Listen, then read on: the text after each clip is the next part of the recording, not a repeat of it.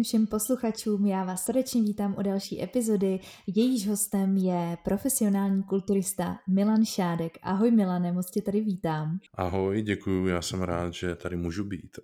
a, a ještě jednou teda takhle a zdravíme i posluchače společně. Doufám, že ten rozhovor dneska pro vás bude zase takovým zpestřením, možná novým pohledem na Milana Šádka, kterého znáte ze sociálních sítí nebo z jiných rozhovorů. A takhle se tě Milane rovnou zeptám, jak důležitou roli hrají v tom životě právě ty rozhovory, protože už si jich udělal stovky a předpokládám, že některé otázky už se i hodně opakují a mně se na tobě moc líbí, že k tomu máš takový jako pozitivní přístup a že v podstatě hodně dbáš na tu stránku ukazovat těm fanouškům tu svoji uh, reálnou část i takovou tu trošku jinou, než jenom toho borce z posilovny. Tak jak vnímáš právě tyhle ty rozhovory a to sdílení s těmi lidmi a ukazovat se a být vidět a uh, je to pro tebe důležitý ve, v tvojí kariéře? A důležité to určitě je z mnoha důvodů. Uh, už jenom proto, protože já, když jsem byl menší a měl jsem možnost někoho, někoho pozorovat nebo slyšet jeho názory, nebo číst rozhovory s ním, tak eh, pro mě bylo zajímavé vědět, jak ten zajímavý nebo ten, eh, řekněme, člověk daný, kterého sleduju, eh, co si myslí, jak funguje a mohl jsem čerpat nějakou inspiraci. Víceméně jsem vždycky zjistil, že to je úplně obyčejný člověk, který je dobrý v tom, co dělá. A každý rozhovor, který jsem vždycky dělal, tak jsem, jsem si tak nějak užíval, protože zároveň to beru jako takové to vracení zpět ten sport mi něco dává a já musím, mám pocit, že musím něco vrátit zpět eh, těm, těm lidem, tomu sportu, takže eh, je to podle mě důležitá součást nějaké sebeprezentace, zároveň prezentace třeba i lidí, co mi pomáhají, hlavně třeba firem, eh, jako jsou sponzoři, takže jako vystupovat dobře a taky, hm, co si budeme povídat, kulturistika často nemá úplně dobrý dobrou image mezi lidma, tak chci ukázat, že to nemusí být tak zlé, jak často lidi, lidi si myslí, že těch předsudků, předsudků je tam spoustu.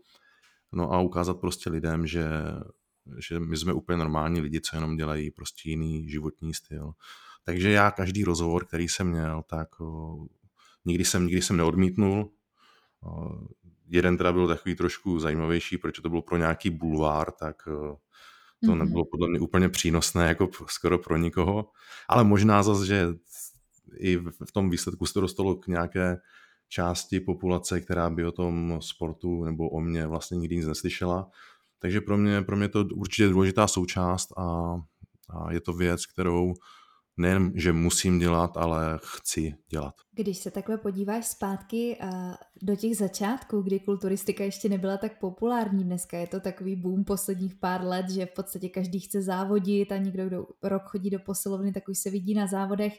Jak vnímáš to, kam se kulturistika za těch x let posunula? No, to je zajímavé téma, protože já mám pocit, že v těchto posledních letech, jak hlavně jsou ty sociální sítě, každý má pocit, že může všechno instantně mít ty informace a, a teď i výsledky nějak rychle, tak si myslím, že to nejde úplně tím nejlepším směrem.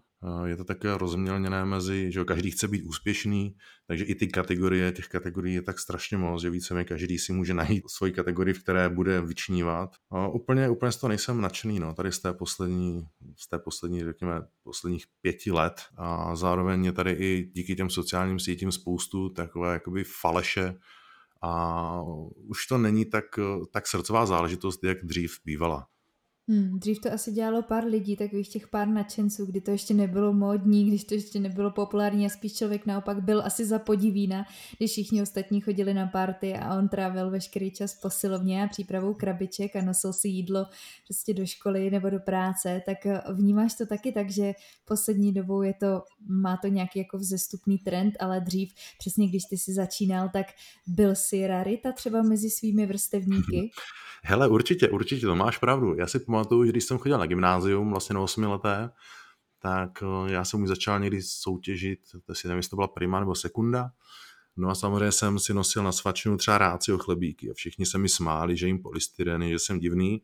No a potom třeba ke konci už, ke konci už toho gymnázia polovina těch lidí ty rácio chlebíky měla. Jo, mm-hmm. takže bylo vidět, že postupně jako nějaký ten trend i toho fitness, zdravého stravování a tak, že postupně jde nahoru.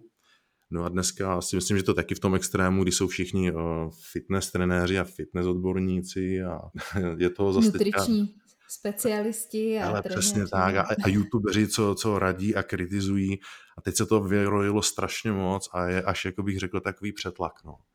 Takže ta změna, ta, ta doba se určitě úplně extrémně, extrémně změnila. No. Já jsem byl fakt za podivína, já třeba jsem měl, že holky se mi smály, že si holím ruce, že je to nechutné, že jsem jak holka, že mám žíly, že mám svaly, že je to divné. No a dneska vlastně skoro všichni kluci že chtějí vypadat uh, vypadat tak, jak takhle dřív, kdybych takhle dřív vypadal, tak by se mi smáli a dneska všichni takhle chtějí vypadat a holkám se to líbí. Jo, takže ten, ten trend a ta doba se úplně mění. No. Ty jsi začal s tímhle sportem relativně brzy, nebo hodně brzy, protože většinou to bývá, že kolem těch 10 až 15 let třeba mm, bývají pro podstatě děti ještě v tu dobu, typické jiné sporty, jako je fotbal a tak dále, tak jak se někdo ještě právě před těmi pár lety dostane k posilovně, nebo respektive jak, jaké byly ty tvoje začátky? Moje začátky byly takové, že já jsem měl vždycky rád sport, ať už šlo teda kromě fotbalu, ale, ale vždycky jsem byl docela silný, rychlý, dynamický. No a já jako malý jsem se věnoval aikidu, judu, jiu-jitsu. No a samozřejmě můj ten hlavní důvod, proč jsem se dostal do fitka, bylo, že můj táta cvičil. Jo, můj táta prostě měl svaly, vypadal dobře, vypadal líp než ostatní tátové a když chodil na trénink, tak mě občas bral sebou, jenom jako, že jsem tam čekal, jakože hlídání. No a takže ta komunita pro mě byla docela blízká, já všichni v tom fitku byli moji kamarádi a líbilo se mi, jak vypadají a já jsem prostě chtěl vypadat jak táta. Že? Stejně tak doma jsme se dívali na filmy s Arnoldem, takže jsem vždycky mě to fascinovalo, tady ty svalnatější typy a když mi bylo, když mi bylo nějakých 12, tak jsem poprvé nějakou činku v tom fitku zkoušel zvyhnout, lech jsem nějaký cvičil, ale s posilováním jsem začal ve 13 a to bylo současně vlastně z jiu-jitsu, takže jsem chodil dvakrát týdně na trénink jiu-jitsu a asi čtyřikrát týdně do posilovny. Pak mě to pohltilo a hlavně jsem věděl, že v tom, že v tom fitku to, co si já vybuduju, tak je prostě jenom pro mě. Když to udělám špatně, tak, eh, tak jsem to udělal já špatně. Jo, zatímco třeba, jsme hráli florbal, který mi relativně šel a někdo prostě z něco skazil, tak mě vadilo, že on to skazil. Takže já jsem vždycky takový individuální individualista v tomhle a v tom fitness nebo v tom posilování jsem se takhle našel jak moc si tenkrát řešil už i ty další aspekty, jako je třeba strava nebo spánek, regenerace. Eh, byly to spíš takové začátky, kdy si vyloženě jenom jel ten trénink a ten zbytek byl trošičku jako vzadu, než ti došlo, že to bude třeba nějaká tvoje profesní kariéra, nebo už od začátku si tam i třeba od toho táty měl i tyhle ty návyky na, na to, jak se stravovat a že je důležitá i ta regenerace a tak dál, nebo to přicházelo až potom postupně? No já měl právě tu výhodu v tom tátovi, že? protože on i doma měl proteinové přípravky, takže jsem věděl, že z toho rostou svaly, občas mi dal napít, takže jsem věděl, že je to důležité. No a když jsem začal cvičit, tak samozřejmě tím, že on, on to znal, tak mě ty informace předával, zároveň ti kluci v tom fitku, třeba i majitelé fitka, toho, kde jsem ve Zlíně cvičil, to je Olympia Zlín, tak tady zdravím Michala a, a Staňu Krčkovi, tak ti mi samozřejmě říkali, no jo, musíš ještě pořádně jíst, musíš dělat takhle, musíš odpočívat, takže už od začátku jsem to dělal vážněji. Nebylo to jenom takové to bezhlavé cvičení, ale prostě věděl jsem, že po tréninku musím e, doplnit živiny, že musím odpočívat. A právě i z toho důvodu jsem potom skončil s tím jiu protože jsem viděl, že mě to brzdí v tom rozvoji, v, tom, v té kulturistice. Takže já jsem měl fakt výhodu tady toho, že jsem, že jsem u toho byl. A zároveň i jsem eh, samozřejmě přemýšlel nad tím, jak dosáhnout těch výsledků co nejdřív a co nejlépe. Takže jsem četl všechny dostupné časopisy, což tehdy byl Muscle and Fitness a svět kulturistiky, takže jsem opravdu eh, se tomu věnoval. Já už když něco dělám, tak to chci dělat na maximum a, vytěžit z toho co nejvíc. A takhle to bylo díky bohu už od začátku. Já jsem sledovala právě některé rozhovory s tebou nebo i otázky, co jsem viděla na Instagramu a tam si mluvil hodně o takové fázi tvého života na vysoké škole, kde si právě potom měl víc prací a musel si skloubit ten sport uh, s tím, aby se uživil zároveň s tím studiem, než jsem si úplně jistá, jestli tam někde zaznělo, co si vlastně studoval, jestli to, že ti ten sport takhle pohltil, se potom už rovnou uh, upínalo tím, že si prostě věděl, že budeš studovat, já nevím, výživu nebo sport, nebo co si vlastně teda studoval? Ty tohle je zajímavé, no, protože hm, já jsem byl na gymnáziu, na tom víceletém a nevěděl jsem, nevěděl jsem, kam vlastně potom dál jít. No, ale dostal jsem se do reprezentace v kulturistice, jeli jsme jde na mistrovství světa a jako reprezentanti jsme byli na soustředění. Tam jsme si povídali jeden večer, kdo co studuje a jeden z kluků říkal, že studuje trenérství ve fitness. No a já mm-hmm. samozřejmě jsem se úplně zarazil, říkám, cože to fakt existuje, jo. On, že jo, jasně, je to prostě v Praze, v Brně, já to teda dělám, on říkal, já to dělám v Brně, Říkám, ty tak to zní dobře, tak hnedka jsem prostě věděl, kam se mám hlásit, protože, protože to jsem věděl, že tohle je směr, kterým se chci ubírat. Chtěl jsem vždycky v životě dělat to, co mě baví. Takže odpověď na tvoji otázku je, že jsem trénoval, teda trénoval, jsem studoval trenérství ve fitness na fakultě sportovních studií v Brně na Masarykově univerzitě a naštěstí se mi to podařilo dokončit. Takže tam mám z toho bakalářský titul a dokonce i se zaměřením přímo jako na, fit, na fitness. Mm-hmm. Takže takové ty, uh, takové ty znalosti, anatomie, biochemie, biomechanika, tam prostě z, bych řekl docela ovládám, protože jsem to musel zvládnout, tady tyhle zkoušky a zápočty.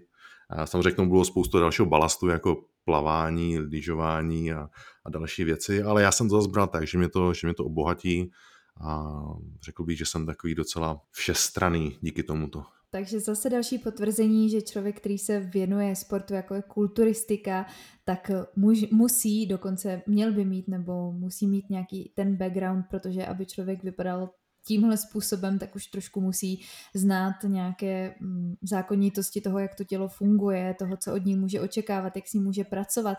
Takže je to jenom potvrzení, eh, že zase kulturista nemusí být jenom člověk, se chodí zvedat činky, ale že je to i o tom vzdělání, o tom hledat si informace, o tom chtít být lepší, protože bez toho, abychom si hledali informace, to dost pravděpodobně nepůjde. A když se podíváme takhle ještě do těch tvých úplných začátků, vzpomeneš si tam, jestli to je jeden konkrétní moment nebo období, kdy si eh, spozoroval nebo tvoje okolí, že pravděpodobně tam ta genetika bude a že pravděpodobně je tam ten mm. potenciál a je to něco, čemu by se směl začít věnovat navážno v uvozovkách? Uh, no, tady oni vždycky říkali, že na to právě ty predispozice nebo tu genetiku nemám, protože uh, mám uší ramena, a že prostě ten nejlepší je prostě jeden z milionů a že to určitě nebudu já. Ale takový ten moment, kdy jsem třeba se rozhodl jít soutěžit, tak si pamatuju přesně, to bylo, kdy právě jsem se vrátil z posilovny a u nás doma, eh, já mám bráchu, tak z bráchu jsme měli spojené počítače tehdy, jsme hráli počítačovou hru Vietkong, No a seděl tam můj táta a hrál proti, proti majitelovi toho fitka a hráli spolu střílečku. No a já mhm. jsem došel z toho fitka a začal jsem se převlékat. No a ten Michal, vlastně ten majitel fitka na mě koukal a říkal, ty ty nevypadáš úplně jako nejhůř, nechceš zkusit soutěž? A já říkám, to, jako že bych v tom soutěžil, jo, jako v tom, kdo má větší svaly. On říkal, no jasně, prostě normálně soutěžní kulturistika. A říkal, nejsem na to moc mladý, že je mi 13, 14. Ono, no, to jsou dorostenci, tak, tak jsem šel za mámou, říkám, hele mami, co si myslíš, že bych to zkusil?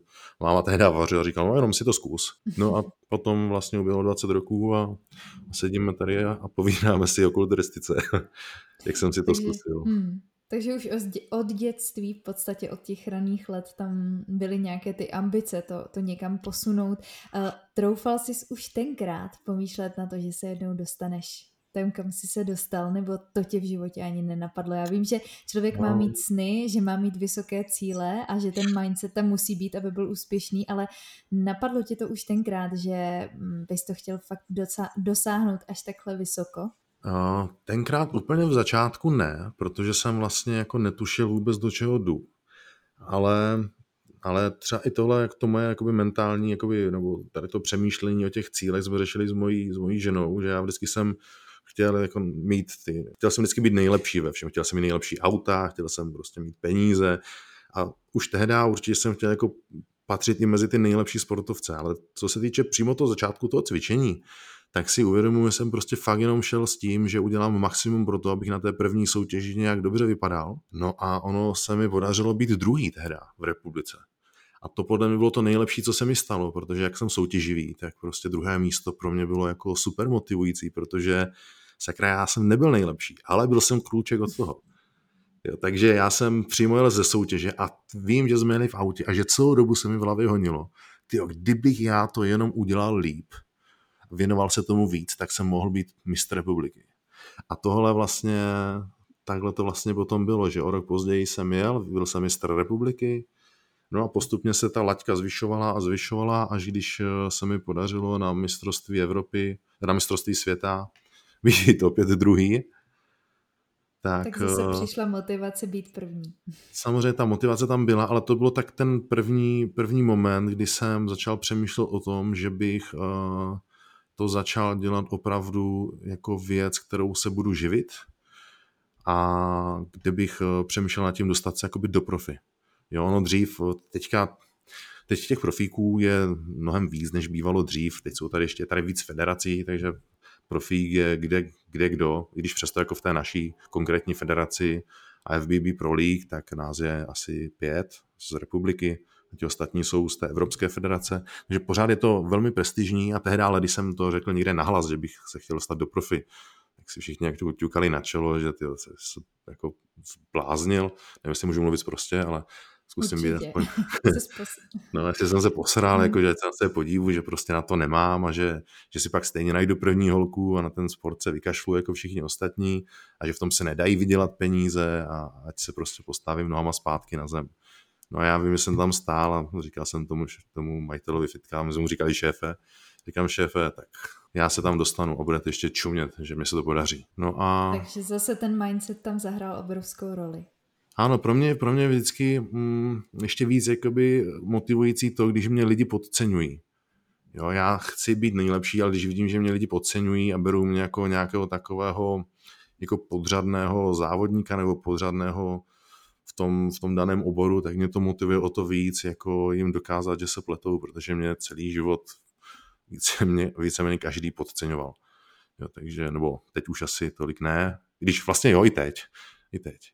Jo, takže mě to vždycky motivovalo k tomu jako jít dál a dál a překonávat ty limity a, a dokazovat hlavně sám sobě, že jsem prostě lepší, než, než si lidi myslí a, a že prostě na to mám. Jo, já teda nejsou úplně člověk, co by byl extra sebevědomý, ale jsem člověk, který, uh, který je takový ten naprosto urputný a prostě dělá tu věc tisíckrát dokola, až se mu to na tisíc poprvé podaří. Jo, v tomhle jsem byl prostě vždycky trochu magor. On to totiž tenhle sport eh, vyžaduje, protože tam na vysoké úrovni bez té preciznosti by to v podstatě nešlo, takže si myslím, že to právě s tou tvojí povahou jde dobře dohromady a proto máš ty výsledky, který máš.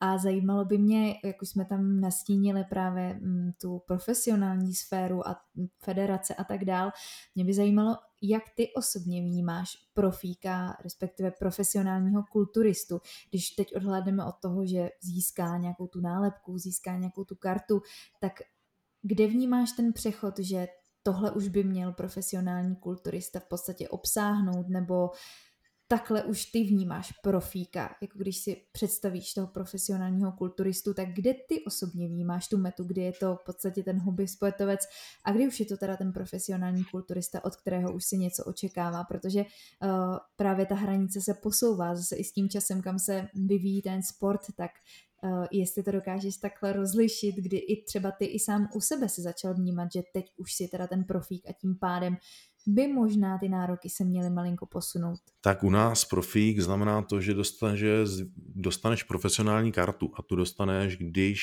uh, vyhraješ třeba amatérský mistrovství světa, amatérské mistrovství světa, nebo takhle, mistrovství světa je vždycky amatérské. Takže když jsi mistr světa, když jsi mistr Evropy, a nebo když zvítězíš na soutěžích, jako je Arnold Classic amatérský a, Arno, a Olympie amatérská. Když jsi prostě mezi těm amatérama vítěz, řekněme skoro mistr světa, tak teprve potom máš možnost přestoupit do profesionální ligy. A to je vlastně to, čím já jakoby odlišuju, jestli je někdo amatér nebo profík.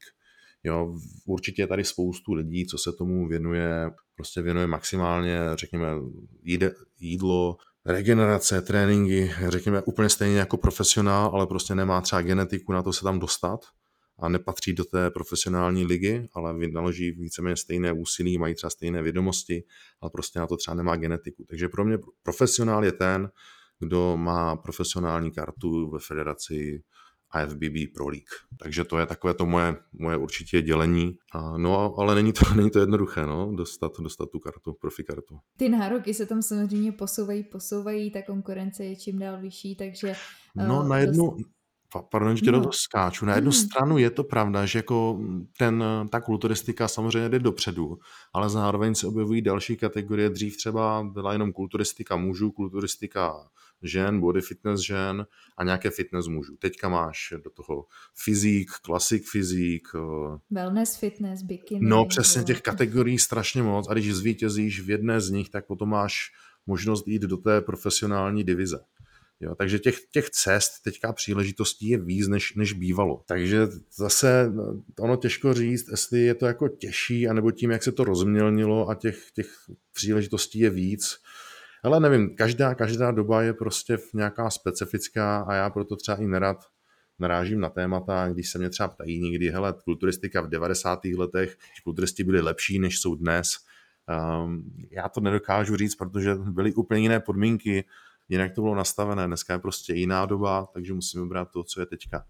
Ale každý, kdo určitě patří do profesionální divize, tak jako respekt před každým, ale zároveň tak respekt před každým, kdo soutěží anebo jenom cvičí.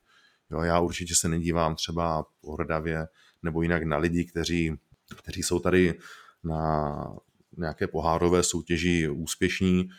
Eh, já je beru stejně jako prostě kolegu, protože dělá to samé, co já, určitě do toho dává spoustu, spoustu energie a není pro mě určitě nijak méně hodnotný, než, než třeba kluci ode mě z, z, naší, z naší profi divize. Jo, já jsem víceméně jsem rád za každého, kdo se tomu věnuje a dělá to dobře a prezentuje ten sport hezky. Jo, pak jsou samozřejmě situace, kdy tady někdo vyhraje oblastní soutěž a, a samozřejmě všude si píše ty tituly a dělá ze sebe ze sebe důležitější osobnost, než je, tak to je potom takové úsměvné, ale, ale jde o to, když ten člověk to dobře prezentuje, dělá to dobře, tak samozřejmě respekt před každým. Kdyby nás poslouchal někdo, kdo se úplně třeba nesetkal s kulturistikou z tak blízkého pohledu, eh, dokázal bys popsat, co obnáší život profesionálního kulturisty, co zatím stojí. Eh, my se pak dostaneme i k tomu, protože otázky od sledujících byly na to, jak vypadá třeba tvůj běžný den, jestli bys nás třeba nechal takhle nahlédnout do toho, co to obnáší, co zatím všechno je, protože člověk si mnohdy představí, že jdete do fitka, dáte si tam teda ten trénink, pak se najíte a, a co teda dál? Jak to vlastně vypadá v tom zákulisí, nebo co zatím všechno stojí? No, hele, tak ono to není zase tak úplně jako, jako nějak extra jiné. Víceméně musíš samozřejmě mít ten trénink, eh, který trvá hodinu až hodinu a půl, máš ho čtyřikrát až šestkrát týdně. Jo, někdo si třeba říká, jo, to trénujete jenom šestkrát týdně, proč netrénujete dvoufázově? Jo, no to musíš prostě uregenerovat ten trénink. Takže musíš podat maximální výkon v tom, v tom tréninku, takže jít si zacvičit, musíš regenerovat, musíš... A co bych řekl asi, že je úplně nejtěžší vlastně, tak je dodržovat ten, ten režim toho stravování. Prostě do sebe dostat to správné jídlo ve správný čas, ve správném množství, s čímž třeba i já někdy mám problém, protože nestíhám ujíst uh, tolik jídla, nebo nestíhám, nez, nezvládám ujíst tolik jídla, kolik bych třeba měl. Jo, dejme tomu, že na ten den mám sníst kilo masa a prostě představ si tady v tom horku, co je teďka, tak no. jako fakt do sebe pořád spát to maso není prostě úplně jednoduché. A tohle jsou třeba moje limity. Jo, trénink, eh, trénink podle mě zvládne odcvičit eh, kde kdo. Jo. Těch lidí, co ve fitku, tak dře každý. Ale potom dokázat to skloubit s, s tím zaměstnáním nebo s rodinným životem, s cestováním a pořád sebou mít ty krabičky. Třeba teďka jsem měl nějaké natáčení, eh, nebo byl jsem u natáčení někde na letišti, jsme tam dělali něco s autama a já uprostřed toho jsem si vytáhl krabičku a začal jsem jíst a všichni jako koukali, že to jako vážně si starý nosli jídlo. Říkám, ale já jsem motorista, mě to živí a to prostě potřebuju mít. No a tam jsme i narazili na to, že ostatní taky cvičili, ale nikdo to nedokázal takhle dodržovat to jídlo. Takže úplně asi nejtěžší na celém tady tomhle profisportu je to všechno skloubit správně dohromady. Dávat tomu těch 100%. Ano, dávat tomu těch 100% hmm. v každém aspektu. Jo. Jak v tom tréninku, což to je podle mě to, to nejlehčí, ten trénink opravdu není nic jako nic, to zvládne každý. Ale to mít nachystané to jídlo, sníst to správné jídlo, správně ho dávkovat, používat suplementy, regenerovat, spát dostatečný počet e, hodin, tak, aby, aby byl připravený na ten další trénink. To je podle mě to umění to všechno jakoby skloubit dohromady. Jo, to, je, to je na tom určitě to nejtěžší, co, co je jo, ten, ten životní, životní styl. Hmm. Brát jako hmm. komplex, jako celek a každé té oblasti dávat těch 100% vlastně každý den v tom roce, nebo máš i nějaký den v roce nebo období, by mě právě zajímalo, kdy si dovolíš třeba malinko polevit, protože uh, paradoxně uh, někdy bývají náročnější i ty fáze, kdy zrovna nejste v dietě, jestli, jestli si to dobře pamatuju, že třeba u Aleše Lamky si říkal, že ty se v podstatě těšíš do diety někdy, že si jako odpočineš. Hmm. No, odpočinu si od toho množství jídla, no, to určitě, ale jsou třeba fáze, nevím, kdy po soutěži nebo když ukončím sezónu, tak uh, třeba těch bílkovin záměrně do sebe dostávám trochu míň, aby si celý ten trávicí systém trochu odpočinul. Tak takové samozřejmě situace jsou. Ale, ale třeba teďka jsme bojovali s tím, že se blíží léto a moje žena se synem, že bychom jeli někam na dovolenou. No a tím, že já nevím, kdy úplně přesně bude soutěž, tak se snažím být pořád ve formě a potřebuju to jídlo potřebuji se udržet v tak dostatečné formě, že potřebuji pořád to jídlo mít na 100%, nemůžu si dovolit tam někde improvizovat na hotelu, abych jako někde něco jedl, což třeba mimo sezónu by na ten týden šlo, jo, že bych byl někde mm-hmm. inclusive a vybíral si tam prostě jenom maso, nebo vybíral si tam maso a kvalitní sacharidy, to by šlo nějak improvizovat, eh, ale, ale teď prostě to nejde, takže já vlastně s nima ani nemůžu jet na dovolenou. Jo, možná, možná někam do Chorvatska, kde si třeba pronajmem apartmán, já budu tam mít kuchyň a budu si každé ráno vařit to jídlo, tak jak jsem to třeba měl loni, tak jsem prostě měl na každý den navařené to jídlo, ale potom zase bojuješ s tím, že když jsi někde dlouho, ať se ti neskazí to jídlo. Jo, takže pořád musí, narážíš tady na, na, na tady tyhle limity. No. Takže je to přesně o tom zákulisí, o tom mít tohle to všechno vychytané, dávat tam mhm. tomu tu důležitost. A zajímalo by mě, uh, jak moc je důležitá, nebo respektive vím, že je extrémně důležitá kvalita jídla, jak ty to vnímáš, mít uh, třeba to maso, z jakých zdrojů a tak dále, jak k tomuhle přistupuješ, aby si měl opravdu to nejkvalitnější, nejčerstvější, nejlepší. Vnímáš to jak, jak, taky jako jeden z těch nejdůležitějších aspektů, aby člověk měl ty výsledky? Uh, hele, je to určitě, určitě důležitá část, ale tady sám jako bojuju s tím, abych zjistil, co je vlastně jako kvalitní, třeba kvalitní kuřecí maso je, pár roků jsem spolu, spolupracoval s drůbežárnama, vlastně s klatovskýma, kdy mi opravdu vozili přímo od nich drůbežáren maso a věděl jsem, že to maso je opravdu kvalitní, poražené, jak má být. Bylo to, bylo to super, jo, tam jsem měl tu záruku, ale teď sám bojuji s tím, že prostě jdu a koupím si v Lidlu nebo v Makru to maso kuřecí a, a jím to a říkám si, ty jako je to dobrý, není to dobrý. Jo, tohle, tohle je třeba věc, hmm. kdy, kdy prostě to není úplně, mm, kdy nevím, jak moc se můžu opřít o tu kvalitu toho jídla, takže snažím se to dělat tak, že teď třeba mám kluka, co mi eh, pomáhá s hovězím masem, takže jim polovinu toho příjmu bílkovin z hovězího masa a tu druhou z kuřecího masa, abych aspoň měl jako věděl, že tam mám tu kvalitní hovězí, které je kvalitní, No a u toho kuřecího jsem, jsem prostě trochu na pochybách, to, to je pravda. Hmm, hmm, tak to je zajímavý pohled, zajímavý názor a uh, právě mě tam i z, jakoby zaujalo, jak jsi říkal, že teďka teda se musíš v podstatě držet pořád ve formě, kdy si pořád vlastně na, na vážkách, kdy to přijde, kdy to přijde, musíš držet nějakou tu formu, nějaký ten standard. Tak jaký byl pro tebe tenhle rok, nebo respektive ten covid, jak to všechno přišlo a teď nikdo neví, jak to bude a tak dál, protože přece jenom ono držet se pořád v tom nejlepším a být připravený, že třeba teď to spustí a za šest týdnů budeš závodit, musí být extrémně náročný. Upřímně je to peklo. Já takhle jsem loni začal přípravu eh, na začátku února, s tím jsem se chystal na květen, eh, na soutěž v Americe, samozřejmě ona se potom zrušila, posouvala, posouvala, do Ameriky se nedal dostat, tak jsem se chystal do Evropy, posouvalo. Takže jsem byl pořád v také té přípravě, kdy člověk se do toho kousne, pak zjistí, že se to posune, tak na týden třeba trochu poleví, protože neví, co bude, pak zase se dostane ten zápal a řekne, ty tak věřím, že teďka ta soutěž bude. A prostě pořád, kdyby se restartuješ v hlavě i mentálně na to, abys fungoval na 100% a pak už začneš trošku, trošku pochybovat jo, s tím, že jestli to opravdu vyjde ten termín. Teď to tělo samozřejmě unavuješ, vyčerpáváš a být dlouho v přípravě a v tady téhle formě není pro to tělo ani dobré, ani, ani zdravotně, ani psychicky. No a i třeba si myslím, že, nebo určitě proto jsem loni jsem soutěžil někdy nakonec až v srpnu, v říjnu, až v říjnu místo v květnu, tak na té soutěži potom samozřejmě jsem nevypadal zdaleka tak, jak bych chtěl, protože to tělo už bylo unavené a, a předjetované a skončil jsem tam historicky nejhůř, jak jsem vlastně v profi kdy byl. A tento rok zatím, zatím se zatím je v podobném stylu, no. Takže je to, je to opravdu peklo a my teď natáčíme, jestli to teda můžu říct, tak natáčíme 29. června, No a 1. července by se měla aktualizovat, by se měly aktualizovat podmínky pro Evropany, kteří chtějí cestovat do Ameriky. Tak toto je pro mě taková věc, na kterou trochu doufám, že se ty podmínky tam uvolní, abych se tam dostal na soutěž a že to pro mě bude trošku, trošku lepší, no, protože psychicky upřímně mě to, mě to docela dost ničí. Stejně tak ani sponzory jsou úplně nadšení, že vlastně nesoutěžím, ale ono není pořádně, pořádně pro mě kde. Takže, hmm, je, takže to... je to obrovský tlak po všech stránkách, nejenom na to tělo, ale především i na tu yeah. psychiku. A jak jsme tam nastínili, že mindset je v tomhle obrovsky hmm. důležitá složka, tak i právě udržet tu motivaci, když člověk se vlastně jako chystá a teď zase mu to, zase mu to překazí a zase a znova.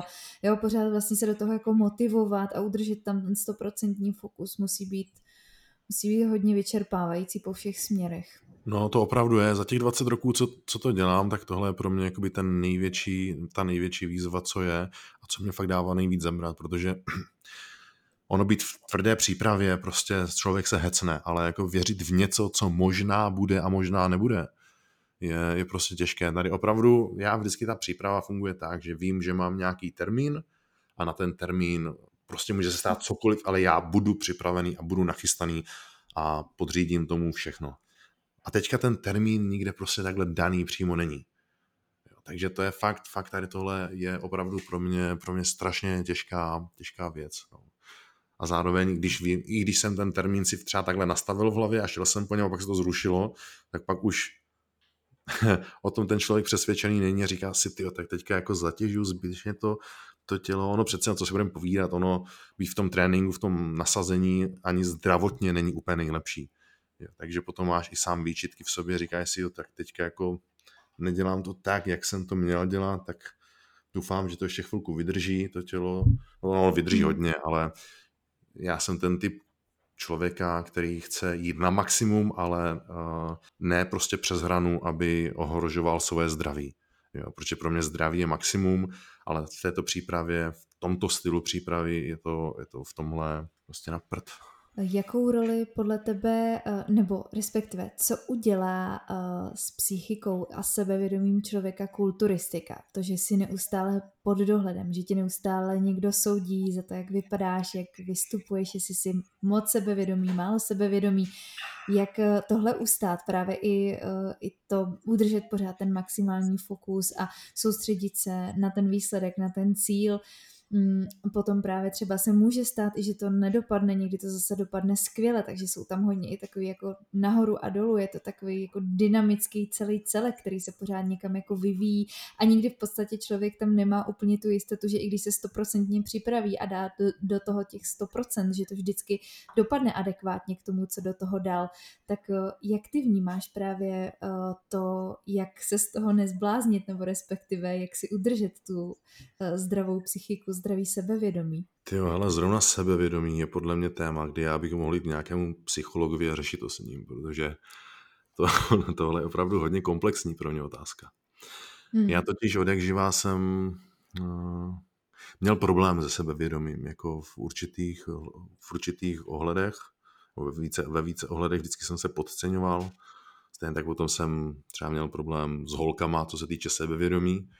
No a v té kulturistice to bylo asi podobně, proto jsem vždycky jako proto jsem dělal úplně maximum asi proto, abych tím, jak jsem si nevěřil, tak jsem dělal úplně maximum pro to, abych jako ten výsledek měl co nejlepší, co nejvíc jsem studoval a byl co nejpoctivější, abych, abych prostě uspěl, protože já sám přirozeně jsem si nikdy jakoby nevěřil.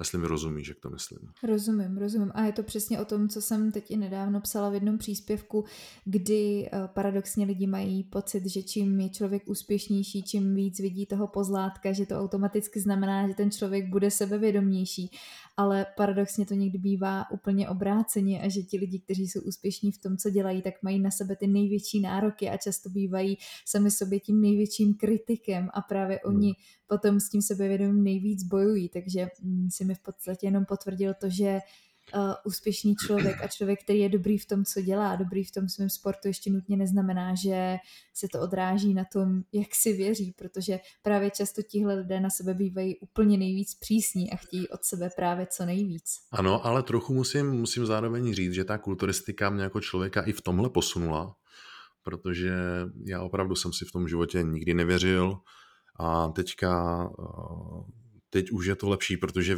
vidím za ty roky, že to dělám opravdu dobře, opravdu, nebo dělám to maximálně a ty výsledky se dostavují. Jo, takže pro mě to taková trošku zpětná vazba k tomu, že když vím, že když člověk něco chce a dělá to maximálně, dá do toho maximálně energie, tak se mu to v nějaké podobě vrací. A čím víc do toho dám, tím víc se mi to vrací. Takže tady ta, bych řekl, že mi to trochu tu sebe důvěru dodává, protože vím, že když budu chtít být, dejme tomu, když chtěl být prezident, tak teď si věřím, že když pro to udělám maximum, tak si myslím, že bych byl schopný být prezident. Jo, takže v tomto stylu si myslím, že mi ta kulturistika dala hodně. Mm-hmm. Ty výsledky ti v podstatě dokazují to, že jsi schopen, když se opravdu pro něco zatneš a dáš tomu ano, to maximum, ano. takže to přinese to ovoce. Ano, takže přesně v tomhle sportu a tady v těchto věcech třeba jako podnikání, investování a v těchto věcech vím, vím, že to jde, ale já třeba vždycky jsem měl strašný problém ze sebe důvěru, co se týče třeba holek. Jo, a to mám třeba i doteď.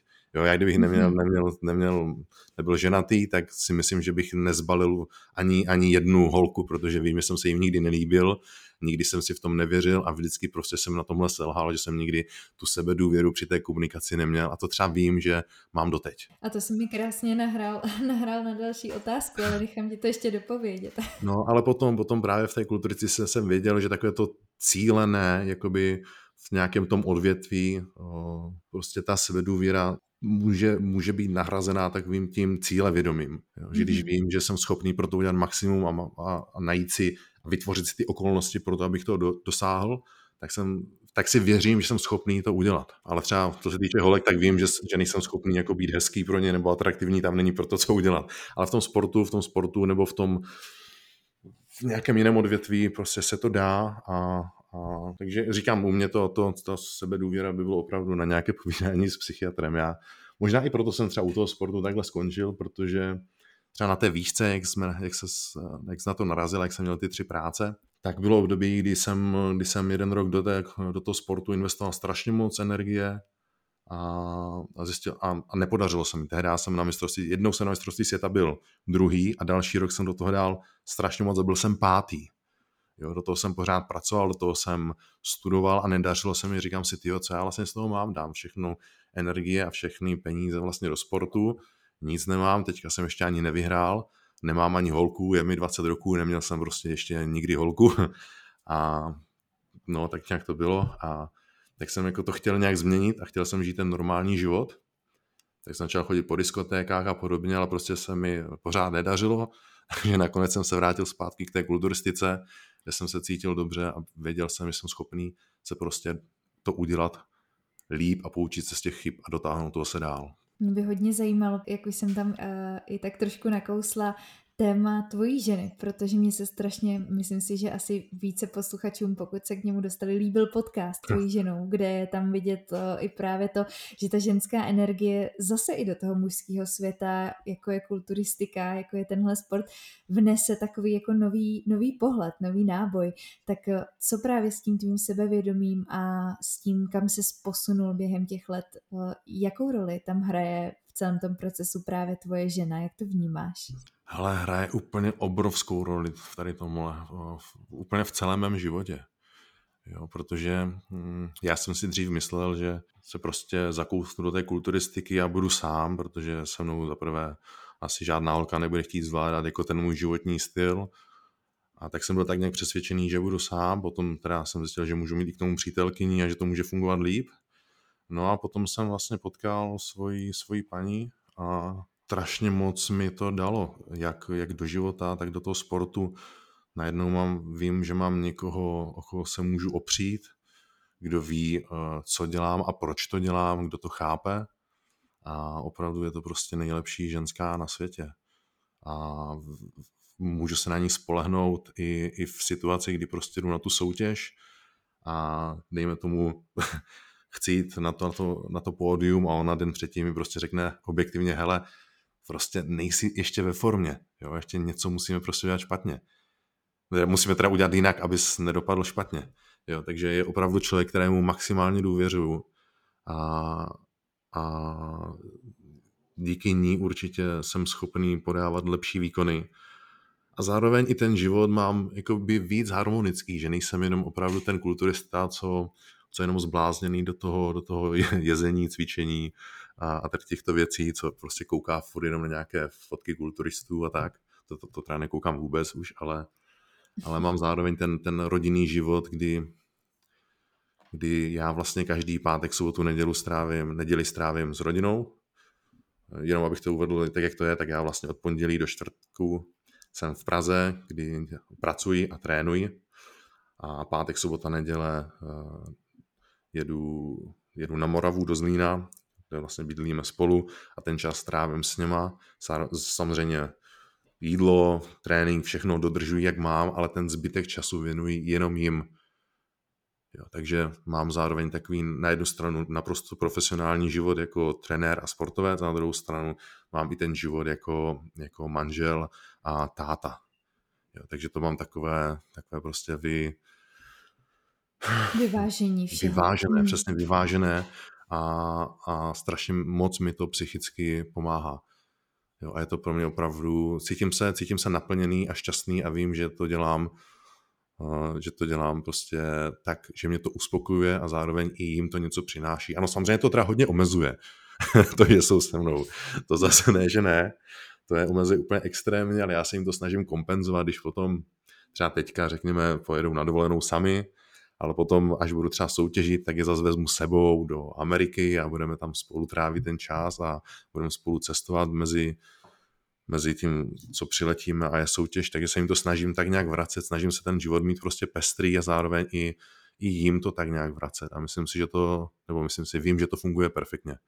Jo, my tohle řešíme, řešíme často, řešíme i to, že vlastně bydlíme tak nějak napůl odděleně, ale zase potom si vážíme toho času společně, takže je to něco za něco, ale ve výsledku já můžu říct, že, že jsem šťastný a, a mám prostě rodinu a ta rodina je pro mě hm, určitě věc, která mě strašně moc drží v tom, abych mohl pokračovat v tomhle sportu, nepochybovat o tom a, a vědět, že jsou se mnou a že mě prostě fandí a mám tu jejich podporu. A jak říkám, moje, moje prostě žena je tady v tomhle úplně, úplně dokonalá. Proto jsem si ji taky vzal, že jinak já jsem, jinak bych si ji nebral, já jsem vždycky říkal, jsem proti, proti jako nějakému manželství, že je to jenom takový jako nějaký papír, když se dva rádi mají, tak se mají rádi, ale pak jsem prostě věděl, že chci, aby byla moje, no, protože určitě takovou už, už si myslím nikdy, nikdy nenajdu, no. Hmm, někdy i když člověk míní jinak, tak život si to potom zařídí a přesně to je všechno tak, jak má. A moc se mi právě líbilo, jak to oba vnímáte a přesně mi to tam jakoby zapadlo, že Eh, ty si díky ní nebo můžeš díky ní být i lepší sportovec, lepší kulturista, protože ona dává to zázemí, ten domov, vlastně ano. ten prostor pro to, aby ty si měl ty maximální výsledky, aby se soustředil, takovou tu podporu, kterou tam vnímám jako hodně důležitou. A naopak, jak si říkal, že řešíte to oddělené bydlení, tak mě přijde, že možná někdy lepší rozdělit ten čas a když už si s tím druhým, když už si s tou rodinou tak si ho užít vědomě ten čas, protože mám pocit, že ta dnešní doba je taková, že sice lidi jsou spolu, ale v podstatě spolu mhm. nejsou. Je, že mhm. někdy, když spolu jsou vlastně celý týden, potkávají se doma, tak si řeknou ahoj, co bylo k večeři, že uh, vnímám to tak, že přestože člověk hodně pracuje a třeba ne vždycky se to časově úplně potká, tak zase naopak si víc váží toho času, kdy pak člověk je s tím druhým a věnuje mu opravdu těch 100% a je tady pro toho druhýho, není někde na telefonu nebo neodbíhá prostě k práci, tak možná, že i to je takový ten, mm, takový to vaše kouzlo nebo to, co tam má tu přidanou hodnotu, kdy opravdu pak jste tam jeden pro druhýho a ten čas si užíváte společně, protože bych řekla, že to je uh, právě vidím to u hodně párů takhle v okolí, že pak se z nich stanou takový spolubydlící, kteří si přestanou povídat a přestanou si rozumět a už je tam jenom takový to přesně potkám se doma, čau, čau, lehnu si na gauč a, a vlastně ani nevím, jak se ten druhý za ten den měl. Tohle, tohle si zhrnula úplně perfektně, přesně, přesně takhle to je. Ale stejně musím přiznat, že i ten telefon občas, teda víc času, než bych chtěl, v té ruce prostě mám, i když jsme spolu, ale ono je to zase potom spojené s těma blbýma sociálníma sítěma, kdy prostě musím být Právě. aktivní z nějakého důvodu, jo. Takže, takže ano, je to třeba věc, na které vím, že musím mít zapracovat, že i když jsme spolu a trávíme ten čas kvalitněji spolu, tak stejně prostě dost času v ruce ten blbý telefon mám, ale zase to musím dělat kvůli těm fanouškům, kvůli těm sponzorům a celé tady téhle době. Nejradši bych ho prostě vypnul na ty tři dny a, a byl bez něj. Ale, ale tak, jak jsi to řekla, že ten čas potom, co strávíme spolu, je prostě kvalitnější a i hodně, hodně mých kamarádů nebo lidí z okolí mi to tak trochu závidí, že se prostě říkám, hele, mně prostě přijede žena, nebo budu, budu s mojí paní a, a nikam nejdu, na všechny kašlu, je to prostě náš čas a oni dějí, ale jste spolu prostě dlouho, já říkám, já vím, ale jsme spolu prostě tři dny ze sedmi dnů, takže já chci ten čas trávit s něma. Jo, pořád a... tak trošku randíte vlastně, vás to nutí pořád se Hele, těšit jeden na druhýho ano. a udělat si ten čas, jít prostě jít se projet nebo jít eh, na procházku. A je to takový to, že si vymezíme prostě, kdy, kdy spolu ten čas budeme tvářit, že to není takový jako rozplizlý do neznáma, ale přesně... Ano, ano. Ono, ono třeba, ono třeba zajímavá situace byla, když eh, vlastně byl ten lockdown, tak najednou jsme po těch eh, x letech, co jsme spolu, tak jsme najednou opravdu spolu byli 24 hodin, 7 dní v týdnu. A za začátku to bylo úplně perfektní, ono to teda bylo super celou dobu. Ale pak jsme si uvědomili, že prostě mm, to trošku zevšednilo. Jo, třeba, mm. Mm, jo, takhle, když přejdu na víkend, tak, eh, tak každý večer je prostě zajímavý. A, a když jsme spolu byli těch sedm dní v týdnu, no tak těch zajímavých večerů bylo za ten týden méně, než když se vidíme, no asi zhruba stejně, když se vidíme takhle jenom o víkendu. Asi víš, co tím chci říct. A úplně je mi to jasný. Je mi to jasný. Ale, ale bylo, to, bylo to pro nás prostě zajímavější, bylo to přesně, kdyby jsme spolu, kdyby jsme spolu pořád randili. Jo, zatímco takhle víš, že každé ráno, každé ráno se vedle, že se spolu probudíte, jdete spát, je to prostě vzácné. Zatímco takhle já jedu a těším se, že budeme usínat spolu. Jo, je to prostě, v tomhle je to, určitě doporučuji, jestli můžete, tak, tak nějaký takový ten čas pro sebe, kdy jste jenom spolu a tak si klidně udělejte. Ono stejně potom tak, já třeba to pozoruju, že kamarádi chtějí na víkend vypadnout od rodiny a být někde jinde. Já to mám úplně naopak, já právě chci být jenom s něma zase. Tomu rozumím, no. My to sice máme tak, že bydlíme teda spolu, ale uh, zase to máme hodně v týdnu pracovní, že fakt třeba um, se v podstatě za ten den skoro ani nepotkáme, že máme i ten režim trošku posunutý, že od rána do večera v podstatě tak jako se míjíme v té práci, takže potom nás to o to víc nutí si říct prostě, který večer nebo víkend budeme uh, prostě trávit ten čas spolu a když už ho teda trávíme, tak je to většinou nějak jako aktivně, že nás to mhm. trošku nutí uh, prostě si říct, jo, tak eh, v neděli jdem do divadla, v sobotu jedeme sem a mm, prostě v pátek večer jdem na večeři a jo, že člověka to tak trošku vyhecuje uh, být v tom aktivní, protože prostě si myslím, že hlavní zásada toho vztahu je prostě si povídat a uh, ne, nebrat se jako samozřejmost, jo? Ne, tak neupadnout do takového toho stereotypu, že uh, prostě na to můžu v podstatě kašlat a výdat se se všema ostatníma a to, že mm, prostě se pozdravím takhle jenom doma večer, že to stačí, protože ono to prostě nestačí potom, no. Přesně tak. Já třeba i tím, jak eh, dělám trenéra, tak eh, asi víš, ono je to spolky takový psycholog, že slyšíš ty různé příběhy lidí, eh, když si s tebou povídají a přesně jsem si všiml, že nejdůležitější jako věc v tom vztahu je vždycky komunikace. Jo, a vážit si, vážit si i toho času s tím druhým, protože lidi si často uvědomí, o co, přiš, co měli, až když o to přijdou. Jo, což Přesně. často bývá v tom vztahu, když se prostě rozejdou, tak narazím, začne ten člověk chybět a všechny tady tyto věci. Takže, takže a obecně se tohle snažím jako využívat tady této, této věci v celém svém životě. Jo, vlastně radovat se z každé, z každé věci, co můžu, že vlastně ráno můžu jít do práce, že můžu jít trénovat, že můžu jít dřepovat. to je třeba, třeba i s tím tréninkem. Já jsem si jednu, jednu přípravu zranil, natrhl kvadriceps při, při tréninku, ale já jsem nemohl prostě cvičit nohy. A samozřejmě vždycky, když jsem šel cvičit nohy, tak jsem z toho byl nervózní, protože to těžký trénink, bude mi blbě, budu se mi chtít zvracet a když to mám za sebou. No a když už jsem nemohl dřepovat, byl jsem zraněný a viděl jsem ty kluky, jak prostě tam cvičí a dřepují, jak jsem říkal, co já bych dal za to, abych mohl dřepovat. Už jenom to zdraví, jak si potom člověk považuje, že když uh, pozná, jak moc je třeba vratký a jak to všechno není vůbec samozřejmé, jak to, že vůbec můžeme cvičit, vůbec hmm. můžeme tady řešit uh, nějakou zdravou stravu a tak dál, že prostě to není automatický a že spousta lidí tohle vůbec nemá, že jo, takže radovat se už jenom z toho, že můžu chodit, jo? že člověk občas Přesně. upadá do takového toho, že si stěžuje na ty běžné věci, ten, tamhle ten mě naštval a tohle mě nefunguje mi internet, tak mě to vytočilo a tamhle se mi tohle, tohle stalo.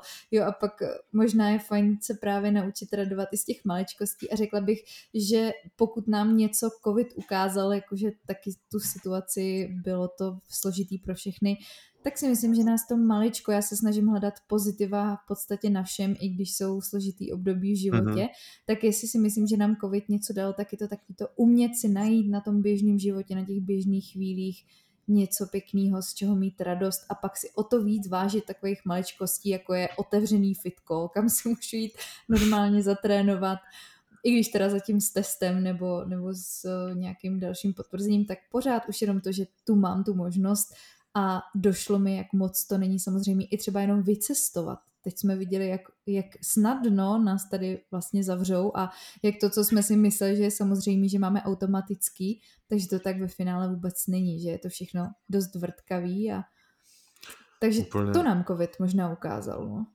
Ale úplně mě to, mě to, já to občas srovnávám, když jsem se dělal někdy před třeba rokama na HBO na příběh služebnice, tak tam kdo to viděl, je to takový seriál, že tam se nějak změní režim a ženské mají nějakou, nějakou roli a víceméně přijdou o tu svobodu.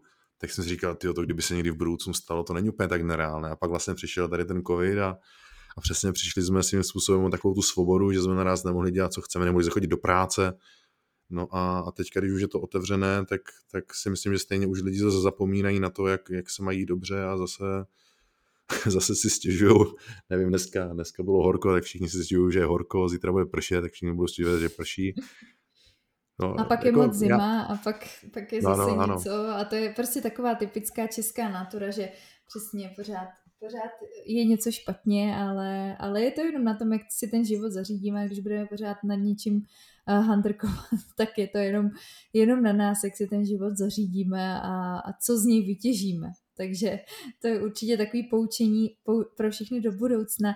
A my jsme si teď tady trošinku zafilozofovali a já abych uh, právě jsem slíbila posluchačům, že se podíváme uh, na tvůj typický den v dietě. Jak to vypadá? Jestli bys nás takhle nechal trošku nahlídnout uh, pod pokličku toho tvýho režimu, malinko. Je typický den v dietě. Ono neexistuje podle mě nic jako můj typický den. Ono je to vždycky o tom, že že ráno, já nevím, kolem sedmé vstanu, dám si nějakou snídaní, navařím si jídlo a dejme tomu třeba od osmi, od osmi jsem potom ve fitku, kde trénují lidi, tam nějaké klienty, kolem 12. většinou mezi 12. a 2.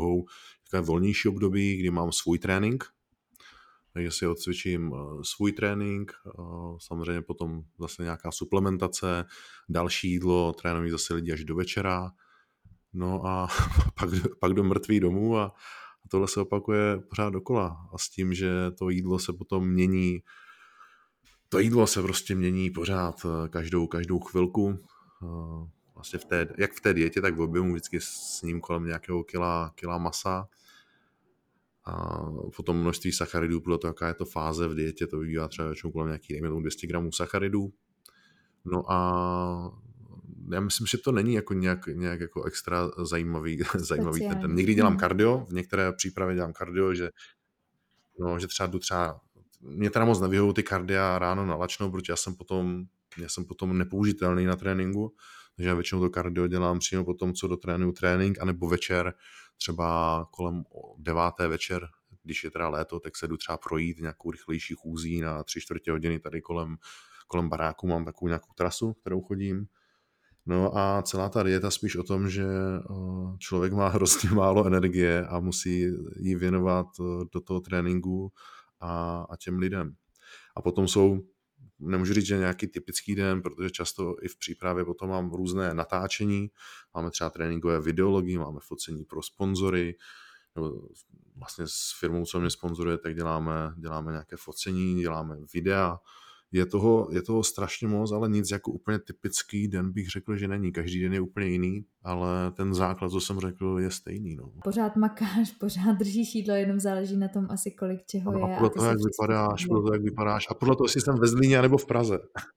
I podle toho, jestli jsem ve Zlíně nebo v Praze. Že? Když jsem ve Zlíně, tak potom s těma lidma netrénuju a víceméně se vyspím trochu díl, pak jdu cvičit a pak víceméně polomrtvý, někde jsem na gauči, když potom se domluvím, že se jdem projít do lesa, tak já severu všechnu sílu a jdem se projít do lesa nebo jdem někam na výlet. My teda hodně výletujeme, každý, každý víkend hodně výletujeme a jedno, jestli je to příprava nebo ne, tak jezdíme, jezdíme na, vík, na, na výlety. Přiznám se teda, že většinou jsou to jako autovýlety, kdy, kdy se víc projedu v autě, než, než projdu. Proč já miluji auta a víceméně uh, moje žena a syn, syn už taky, takže si užíváme tu jízdu, jízdu v autech, v autě. A víceméně příprava je opravdu jenom o tom, jako mm, tím, jak má člověk opravdu málo energie a je unavený, tak prostě přežít ten den a dát do něj maximum.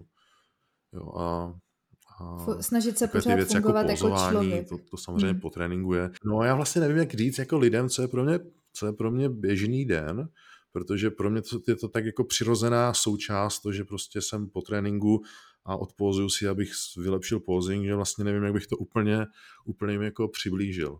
Jo, možná, že kdyby jako se mě někdo ptal na různé, souča- jako na různé části a tady, tak zjistíme, že ten den možná třeba může být zajímavý. Ale mně to přijde, že je to vlastně furt to samé dokola. A ono to vlastně je furt to samé dokola. Kulturistika je obrovský, brutální stereotyp. že je to pro, víceméně pro psychopaty svým způsobem. Když je člověk v dietě, že jo, tak je asi náročný prostě zvládnout jenom takový ten běžný život, jako jít do té práce, být tam milej na ty lidi, pak ještě zvládnout věnovat se té rodině, zvládnout takové ty běžné věci, protože asi kdo si tím neprošel, tak si nedokáže představit, jak moc je to náročný psychicky i fyzicky, protože ta dieta, že jo, nízký množství sacharidů a tak dále, prostě vyčerpává i tu hlavu a je hrozně těžký potom udržet i tu pozitivní mysl, nebo nevím, jestli to máš taky takhle ze zkušenosti. Ale pro mě třeba je těžké i vynést eh, odpadkový koš, protože jsem opravdu jako unavený, ale třeba mysl, to bývám spíš apatický, než že bych byl negativní nebo tak. Mě věci jsou jako tak nějak jedno. A já prostě pro mě důležité, mm-hmm. abych měl to jídlo, trénink a zbytek tak nějak prostě jako zvládám. Je to, je to, je to ale je to složité na hlavu. Za s tím, že to dělám už dlouho, tak se nestává, že bych jako byl, někteří lidi jsou podráždění tím, že mají málo jídla, já ne, já prostě nemám energii na to, to je všechno.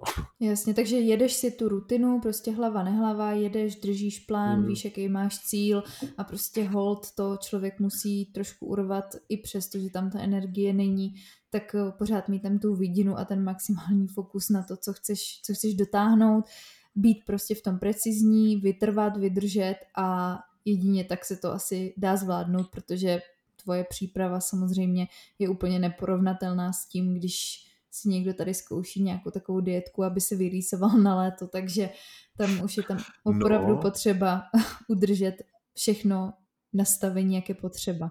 tou dietkou na léto si mi třeba připomněla. Já jsem jeden rok takhle měl jako volnější, nebo jsem si říkal, že si udělám trošku formu na léto a já jsem to nezvládal. Já jsem prostě nedokázal jako zatnout zuby a dělat to, dělat to pořádně, abych se abych vypadal na léto dobře, protože já jsem neměl ten, ten cíl daný konkrétně, ale měl jsem ten termín. Je možný, že by já Milan totiž... Šádek nezvládl, nezvládl letní dietku. No, nezvládl, mi... protože pro mě letní dietka není letní dietka. Já potřebuji mít buď jako opravdu udělat tu formu, anebo, anebo prostě jako... Já prostě musím mít ty věci na maximum. Ono, hele, ono asi je to tak, že pro, pro většinu lidí, co je letní dietka, tak já tak vypadám plus minus asi celý rok, řekněme. Jo, ale já, když si řeknu, tak teď se omezím a trošku stáhnu množství tuku, tak říkám, tyjo, proč vlastně, já nemám daný ten cíl, jako jak moc a na kdy. Jo, přesně Není konkrétně. Tam taková ta motivace, že jo? Asi. Ne, vůbec to, to jedno vůbec datum. Není. Já hmm. potřebuji, ano, já potřebuji mít přímo takhle strčený ten cíl a vědět, na co se soustředit, protože vlastně pro mě jako motivace, abych v létě vypadal dobře, jako je pro mě jako, jako k čemu vlastně. Jo, takže já ty hmm. vydržím třeba tak půl dne a pak jako v tom nevidím ten smysl, jako aby na mě, abych proč vypadal dobře, aby na mě jako lidi koukali, už teď jako je to docela otrovné, když na mě lidi čumí, jo, takže, takže třeba pro mě tohle bylo jako těžké jako udržet, protože já jsem vlastně tam neměl ten důvod jako proč a neměl si tam, určitě, protože si tam neměl asi takovou tu motivaci toho jednoho konkrétního data, to kam ano, to směřovat ano. a tam prostě vědět, že je to tak důležitý a tak ž, vlastně životně důležitý, že tomu podřídíš v podstatě všechno, ale jakmile si to člověk řekne tak jako pro sebe, no tak mohl bych třeba malinko stáhnout tuk, tak už je tam slyšet vlastně ten rozdíl už jenom v tom, jak si to člověk sám sobě řekne, že, že tam není potom asi to maximální nasazení. A teď si mi hezky nahrál otázkou, eh, že na tebe lidi koukají, tak setkáváš se s takovými těmi poznámkami od lidí, kteří třeba vůbec jakoby se nepohybují v kulturistice, když jdeš tamhle někam do Teska nebo někde prostě se ocitneš, že to, že to lidi komentují, jak, si, jak vlastně vypadáš, jak jsi velký, že na to nejsou zvyklí. Setkáváš se, předpokládám, že na tebe asi teda koukají, spousta z nich už tě i pozná, že jo, protože co si budeme povídat, mezi nějakou tou komunitou komunitou, tě prostě uh, lidi, co se týká třeba minimálně ve fitku, tě každý pozná, tak jak se vyrovnáváš s tím, že třeba na tebe lidi koukají, nebo jestli se s tebou třeba chodí fotit a tak dál, tak jak k tomuhle všemu přistupuješ? Tak když se jdou za mnou fotit, tak je to samozřejmě příjemné, to je, to je fajn. A nikdy jsem teda neodmítl, ať to bylo jako kdykoliv, ale, ale to, že na mě koukají, já úplně teďka nechodím do takové té, já třeba nechodím na koupáky a podobně, aby na mě lidi koukali, ale když jsme třeba, nevím, když jsme byli třeba na soutěži na Floridě a šli jsme, šli jsme tam někde po pláži lidi na mě koukali, tak já jsem si to třeba už ani neuvědomoval. Já prostě to mám už nastavené tak, že jako, jako tak nějak jako ignoruji, ale, ale čeho si všímám, tak jsou spíš takové ty jako, jako hloupé poznámky, jako hele nasypanec, nebo hele dutá hlava, jo, něco takového. Hmm ale mě to nestojí za to, to asi jako na to reagovat, takže pro mě to nejsou lidi, co by mi záleželo na jejich názoru. Takže vnímáš ty reakce těch cizích lidí spíš jako negativní, že se setkáváš jakoby s předsudky, že ty lidi to mají zaškatulkovaný, takže kdo cvičí, tak je mm. automaticky jako vlastně blbec, když to řeknu úplně jednoduše. Hmm, hele, pře... asi, asi převážně jo, převážně jo bych měl říct procentuálně, tak asi víc těch lidí jako bude mít ty předsudky vůči tomu a... Že to vezmu, a... že to hrozně rychle odsoudí, že nepoznají ano, toho člověka ano, a rovnou ho vidí a řeknou si, no jo, tak ten prostě cvičí a tady nějaký namachrovaný kulturista a to, ten určitě jako nemá nic v hlavě. Ani nedají vlastně tomu člověku je to úplně stejně blbý, jak osoudit člověka za to, jak vypadá jakkoliv, tak tohle je úplně stejný předsudek a věřím, že se s tím asi musíš setkávat, proto mě to právě zajímalo, jak, jak to vnímáš, jaký jsou ty reakce okolí. Jo, samozřejmě se s tím setkávám. Teď nedávno se mi taky stalo, že jsem někde v Lidlu nakupoval, šel kolem mě kluk s holkou a ten kluk říká, jo, to má ale jenom z bobku, tady bych bral, tak vypadám taky tak. Jo, hmm. ale jako slyšel jsem to, ale co, co, proč bych to řešil? Co na to člověk může jsem byl říct, na, no? měl jsem někde exibiční vystoupení pro, pro, pro nějaký, měl jsem rozhovor v nějakém taky lepším časopisu a byl jsem tam pozvaný na nějakou akci, měl jsem tam exibiční vystoupení, byli tam významnější podnikatelé a pak jsem šel na ten, na ten banket nebo na ten route a procházím a jeden z takových eh, pánů, který měl asi 140 kg, tak, tak tam stál někde v loučku lidí a prohlásil, no on má sice svaly, ale my máme aspoň v hlavě. Já přitom se mnou nikdy v životě nemluvil.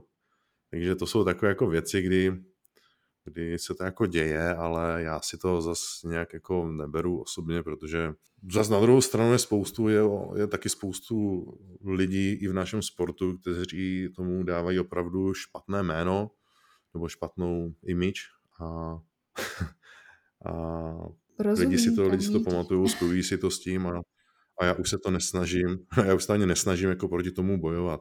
Dejme tomu takových 8 roků zpátky jsem, jsem se snažil jako dostat i někam do televize, do rozhovoru, aby jako mohl, jsem si říkal, zkusím jako lidi přesvědčit, že kulturisti prostě nejsou jenom jako takový ti tupí narcisové, co jako pozují před zrcadlem a, a nemluví o něčem jiném, než jako o velikosti svých bicepsů a o podobných věcech. No, ale čím víc jsem jako poznával tady ty, ty lidi a ti youtubeři, co začali rozmáhat a natáčet videa a, a začalo se víc dít tady tyhle, tyhle věci, tak si říkám, no tak hele, tak to asi jako opravdu s tímhle nejde bojovat, protože to tak jako často i je. Jo, že prostě hmm. část těch lidí jsou opravdu jako ten špatný vzorek populace. A Dávají tu špatnou myslím, že u nás tomu. To, hmm. A u nás v tomto sportu to jde vidět líp a líp se to taky nálepkuje k tomu, takže prostě tu nálepku máme špatnou a evidentně vždycky budeme mít. Ono je potom mm. na tom, hmm. na těch lidech, jestli si dokáží uvědomit, že ne každý vrcholový sportovec je prostě jenom hloupý sportovec. Vidíme potom i, že jo, někde jinde, kdy ti sportovci prostě přestali dělat sport a jsou úspěšní, já nevím, v nějakých nadacích a v jiné, v jiné oblasti, třeba podnikání, tak e, ne všichni lidi jsou stejní a já třeba takhle prostě neodsuzuju, neodsuzuju nikdy nikoho. Jo, podle mě každý je individuální a tak se tomu snažím přizpůsobovat, proto ani já úplně nechci jako vykřikovat, ne, my kulturisti jsme úplně v pohodě, ale myslím si, že ti vrcholoví kulturisti opravdu v pohodě jsou, protože třeba i v tom, v tom profi, tam se člověk nedostane jenom tím, že prostě zdvíhá váhy, bere třeba steroidy a další věci, protože tady tohle dělá strašně moc, moc lidí, ale na ten vrchol se dostanou opravdu jenom ti, co tomu rozumí, co jsou schopní prostě nastudovat problematiku toho sportu a výživu, další, další, další aspekty. Takže svým způsobem jsou to všichni, jakoby, řekněme, chytřejší a úspěšnější lidi Jo, ti, co jsou na tom vrcholu. A myslím si, že to není jenom, jako, jenom v kulturistice, ale, ale v každém sportu, že ti top lidi jsou buď ti, co teda mají úplně extra obrovské nadání pro to, jo, i takový samozřejmě jsou, že někdo, někdo je prostě hloupý, ale má obrovské vlohy, proto jako vyčuhuje, ale spoustu z těch lidí to má vydřené a, a musí, se, musí se tam prostě musí si to nastudovat, jak se tam dostat a čelit těm překážkám. A, podle a projít si tím úplně od, od nuly, od základu. Ano, je nějaká osobnost, přesně tak. Podle mě každý osobnost, když je v něčem úspěšným, ať už je to sport, nebo ať už je to co, cokoliv jiného. Rozhodně. A mě by právě zajímalo, jestli jsi měl někdy v období své kariéry uh, jakoby pochybnosti, jestli to všechno za to stojí, jestli, uh, jo, do, když si dokáže představit takhle ten režim, nebo mm, já nechci úplně říkat, že tomu musíš něco obětovat, protože to asi tak nebereš, je to prostě součástí toho procesu, ale jestli si vlastně ještě dokážeš představit, že bys to vypustil, že najednou třeba v tom jídle budeš mít volnost, že třeba nebudeš muset být tak striktní. Uh, jestli jsi někdy neměl právě takový to jako, ne, já už si na to všechno můžu vykašlat, teď prostě uh, už budu v podstatě žít na pohodu a uh, budu víc s tou rodinou a jestli jsi tam neměl třeba takovýhle jako zakolísání nebo období, kdy jsi rozhodoval, jestli jo, ne, kde ti to za to ještě stojí, kde už třeba ne, jak tohle vlastně jako, co se děje v hlavě člověka, který tomu v podstatě takhle přizpůsobí svůj život? Tohle jsem měl jen na té výšce, když jsem říkal, že se mi nepodařilo tu jednu sezónu a že jo, bylo mi 20, neměl jsem, neměl jsem žádnou přítelkyni, nikdy jsem předtím neměl žádnou holku, neměl jsem peníze, neměl jsem vlastně nic, tak jsem přemýšlel, jestli je to jako vlastně dobře. Jo, to, co dělám, asi jako nejsem na, na špatných kolejích, asi nemám prostě to nějak změnit. No ale tam jsem se ujistil potom, když jsem se k tomu vrátil, že to je přesně to, co chci dělat a že v tomhle, v tomhle odvětví chci zůstat. A od té doby už se mi nikdy nestalo, že by o tom pochyboval. Jo, přestože se mi třeba na některé soutěži nezadařilo, teďka lidi došli a hele, stojí ti to za to, když tě tady prostě zařízli a, a tak říkám, hele, tak mě zařízli, tak já musím udělat všechno pro to, aby se to nestalo. Musím třeba udělat si lepší mediální obraz pro to, nebo najít si prostě tu cestu. Jo, já jsem člověk, co se jako nevzdává a ani tyhle pochybnosti jsem teda neměl. Já mám dané, čeho chci dosáhnout. Když to nedosáhnu, tak se tomu chci aspoň přiblížit, ale prostě ten svůj cíl mám daný No a zároveň vím, že někdy kolem 39, 40, až mi bude, tak, tak s tím sportem, s aktivním soutěžením určitě skončím, kvůli tomu, abych prostě mohl být dál zdravý a, a odejít z toho sportu prostě zdravý a, a v pořádku. Takže já tak nějak mám srovnané s tím, co od toho, od toho čekám, co tomu chci dát a věnovat a mm, tak jak jsi říkala, že nějak zmínila, že co mi to, co mi to bere, nebo co tomu obětují tomu sportu. Mně to vlastně nikdy nezebralo nic, co bych tomu nechtěl dát. Všechno, co jsem kdy do té kulturistiky dal, tak se mi podle mě nějak vrátilo a myslím si, že to země obecně udělalo člověka takového, jaký jsem, řekněme částečně sebevědomý, částečně a vím, že prostě bez práce nejsou koláče, že všechno, co chci, tak se dá dokázat, že prostě k tomu cíli nevede jediná cesta. Mě to, mě to dalo hodně a já tu kulturistiku, čím jsem starší a čím dílí dělám, tak vnímám víc filozoficky, než jenom, než jenom opravdu také to zvyhání činek a soutěžení. Fakt to beru jako i sebe rozvoj, co se týče to informací o výživě, informací o tom, jak moje konkrétní tělo funguje protože ono nikdy nefunguje úplně stejně. Když se chystám na soutěž, tak jednou prostě funguje, když mám víc sacharidů, jednou, když mám méně sacharidů, jo, je, trošku se to mění ty aspekty a já pořád, kdyby poznávám to svoje tělo, což je pro mě fajn, protože ale na tomhle světě jsme jenom jednou a strávíme ten čas tady v tomhle těle. Takže já z něho chci vyžímat co nejvíc, ale zároveň ho nechci zničit. Jo, tady určitě vím, že spoustu lidí řekne, no jo, ale když si protiřečíš, když děláš ten sport na této úrovni a musíš dělat tady ty a ty věci, tak přece jako si ničíš zdraví, ale mm, do toho zdraví, ano, nějak zasahuješ, ale víš zase, jako zregenerovat zpátky. Jo, to máš jak se závodním autem. Když jedeš na tom okruhu nebo s formulí, tak prostě přetěžuješ to auto, ale pokud se nerosekáš, no tak se vrátíš do servisu, spravíš to, opravíš to a můžeš pak pokračovat dál, takže takhle nějak, takhle nějak bych přiblížil tu, tu vrcholovou kulturistiku a jak říkám, pro mě to hodně už jako filozofická záležitost. Já už, už v tom hledám i takové ty spojitosti prostě v tom životě. No, Rozumím, ono i jenom ta disciplína, že jo, dá člověku i do osobního života neskutečně moc, moc, protože hmm. to, je, to je vlastnost, kterou jinde podle mě člověk málo kde získá, než je právě v tomhle sportu. No určitě ta disciplína je masakr v tomhle sportu obzvlášť, ale e, neříkám, že jenom v tomhle sportu, ono, hele, v každém sportu, ať už je to, ať už je to cyklistika, nevím, plavání, MMA, atletika, cokoliv, tak e, už i tam to není jenom o tom, jako odtrénovat a nic. Jo? Já třeba vím, že kluci dřív, když jsem byl mladší, tak prostě šli otrénovali, otrénovali trénink na fotbale a pak se vždycky šli vykalit někam, jo? což my kulturisti jsme si nikdy nedokázali jako představit. No ale teďka tím, jak samozřejmě se všechno zlepšuje, ty vědomosti a tak, tak tak i tady tohle odpadá a už, už i tady ty jiné sporty přemýšlí nad tím, jak maximálně zefektivnit to stravování, regeneraci, všechno se posouvá dopředu a... Ta kulturistika s tím hmm. byla spojená nebo pořád je, protože tam přesně se v uvozovkách nehledí jenom na to, co si odmakáš na tom tréninku, ale je tam neskutečně znát i to, co děláš těch zbylých vlastně x procent, že když to děláš na takhle vrcholový hmm. úrovni, tak přesně jak jíš, jak spíš, jak, jakou dáváš, jaký dáváš čas regeneraci a tak dál, takže je to zase takový komplex, který uh, dává tomu tvýmu životu nějaký řád, nějakou disciplínu a přesně se tam ukáže, kdo na to v podstatě má tu hlavu, kdo na to má ten žaludek, to takhle mít nastavený, kdo to dotáhne až do toho cíle a respektive i potom, kdo to vydrží těch x let, aby eh, aby měl nějaký ty výsledky, takže tam jsi mi to, tam jsi mi to hezky v tomhle tom potvrdil. A když se teda takhle podíváme na to, mm, ta doba teď je opět komplikovaná, uvidíme, jestli se do té Ameriky ti podaří dostat. Uh, jaký teda máš cíle, pakli, že se to všechno otevře a bude, moc, bude možný opět cestovat. Já vím, že Amerika je takový tvůj rajon, že přece jenom ty evropské závody uh, mají nějaká, ty, nějaké ty svoje nevýhody, že ty se líp cítíš právě té Americe, tak uh, pak, když to všechno otevře, tak se můžeme těšit na to, že, uh, že jsi připraven závodit. Hele, ještě než na to odpovím, tak tě chci jenom uh, pochválit za tvoji přípravu. Vidím, že jsi prostě fakt připravená na tady tenhle podcast, to jako klobouk dolů.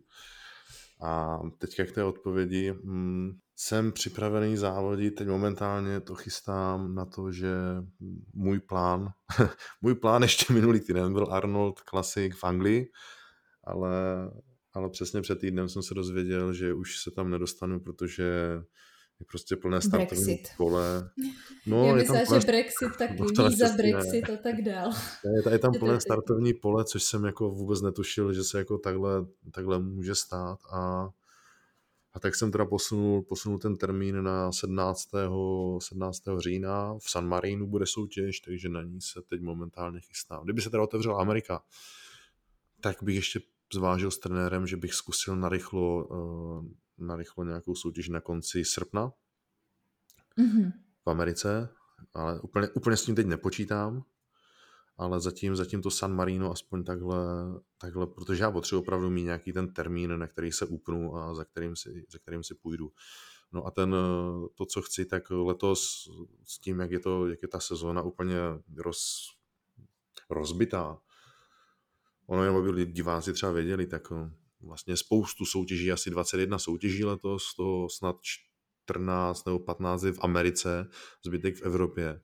No ale do, do Ameriky se my Evropaní nedostaneme, pokud teda nejsme 14 dní mimo Schengen a, a potom tam nejedeme, což je jako finančně náročné a komplikované, ale dá se to nějak, každopádně pro nás je to horší se dostat do té Ameriky, ale ti Američani můžou sem na soutěže.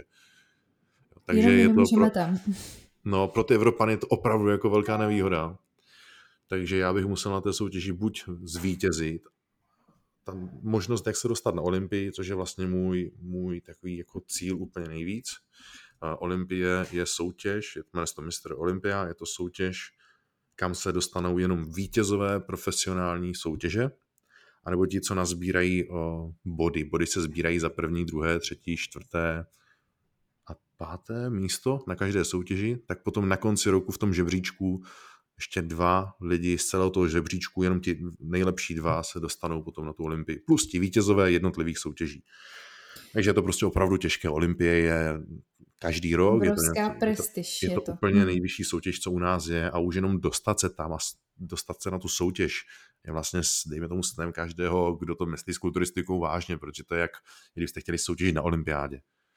Jo, je to mhm. opravdu úplně ten top level, není nic víc, než být mistr Olympie. A nebo stát aspoň na tom pódiu, kde dejme tomu každý rok stojí nějakých 10-15 lidí a jenom být součástí toho je prostě věc, která se s váma ponese uh, minimálně se tam kvalifi- minimálně se tam přesně, kvalifikovat přesně, je obrovská kvalifikuje a, a stojí tam a klidně i když skončí 15. nebo poslední, tak už jenom to, že tam byl, tak je prostě obrovská vizitka toho, že ten člověk patřil mezi top 15 nejlepších lidí uh, ten rok na, na světě.